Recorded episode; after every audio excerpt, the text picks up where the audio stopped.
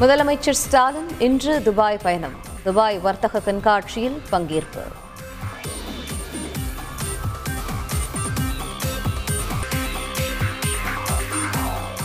இரண்டரை லட்சம் ரூபாய் லஞ்சம் வாங்கிய வருமான வரித்துறை உதவி ஆணையர் கைது.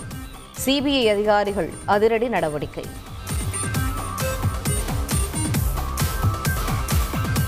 சென்னையில் ஒரு கோடி கேட்டு சிறுவனை கடத்திய கும்பல் கைது. ஆந்திராவுக்கு தப்பியவர்களை ஜிபிஎஸ் கருவியின் மூலம் பிடித்த போலீசார்.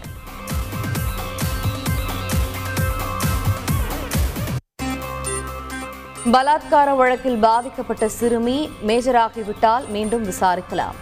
குறுக்கு விசாரணை செய்யலாம் எனவும் சென்னை உயர்நீதிமன்றம் அனுமதி.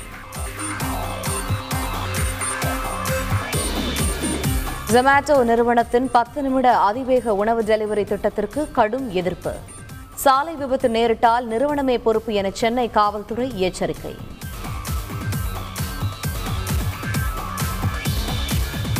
சென்னை புதுவண்டாரப்பேட்டை பகுதியில் இருபது லட்சம் ரூபாய் மதிப்பிலான போதைப் பொருட்கள் பறிமுதல்.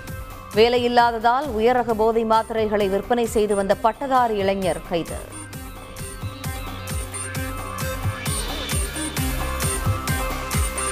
தமிழக மீனவர்கள் பதினாறு பேரை கைது செய்தது இலங்கை கடற்படை. கடற்படை முகாமிற்கு அழைத்து சென்று நீதிமன்றத்தில் ஆஜர்படுத்த திட்டம்.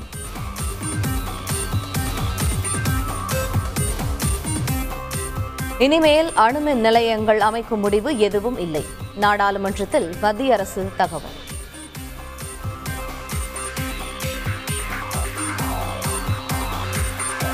மேற்கு வங்கத்தில் எட்டு பேர் கொல்லப்பட்ட சம்பவத்திற்கு பிரதமர் மோடி இரங்கல். குற்றவாளிகள் மீது மாநில அரசு கடும் நடவடிக்கை எடுக்கும் என நம்புவதாக பேச்சு.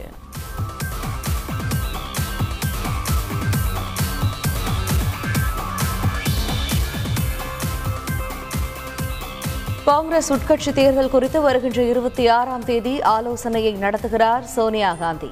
கட்சியின் மாநில தலைவர்கள் மற்றும் பொதுச் செயலாளர்கள் பங்கேற்குமாறு அழைப்பு.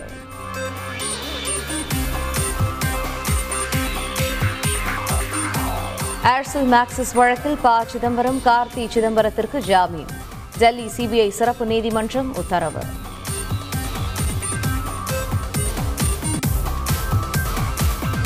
அந்தமான் கோவார் தீவில் நடத்தப்பட்ட சூப்பர்சானிக் பிரமோஸ் ஏவுகணை சோதனை வெற்றி. துல்லியமாக இலக்கை தாக்கும் வல்லமை படைத்ததாக ராணுவம் தகவல். இலங்கையில் பெட்ரோல் டீசல் விற்பனைக்கு ராணுவ பாதுகாப்பு. அசம்பாவிதங்களை தடுக்க அரசு நடவடிக்கை.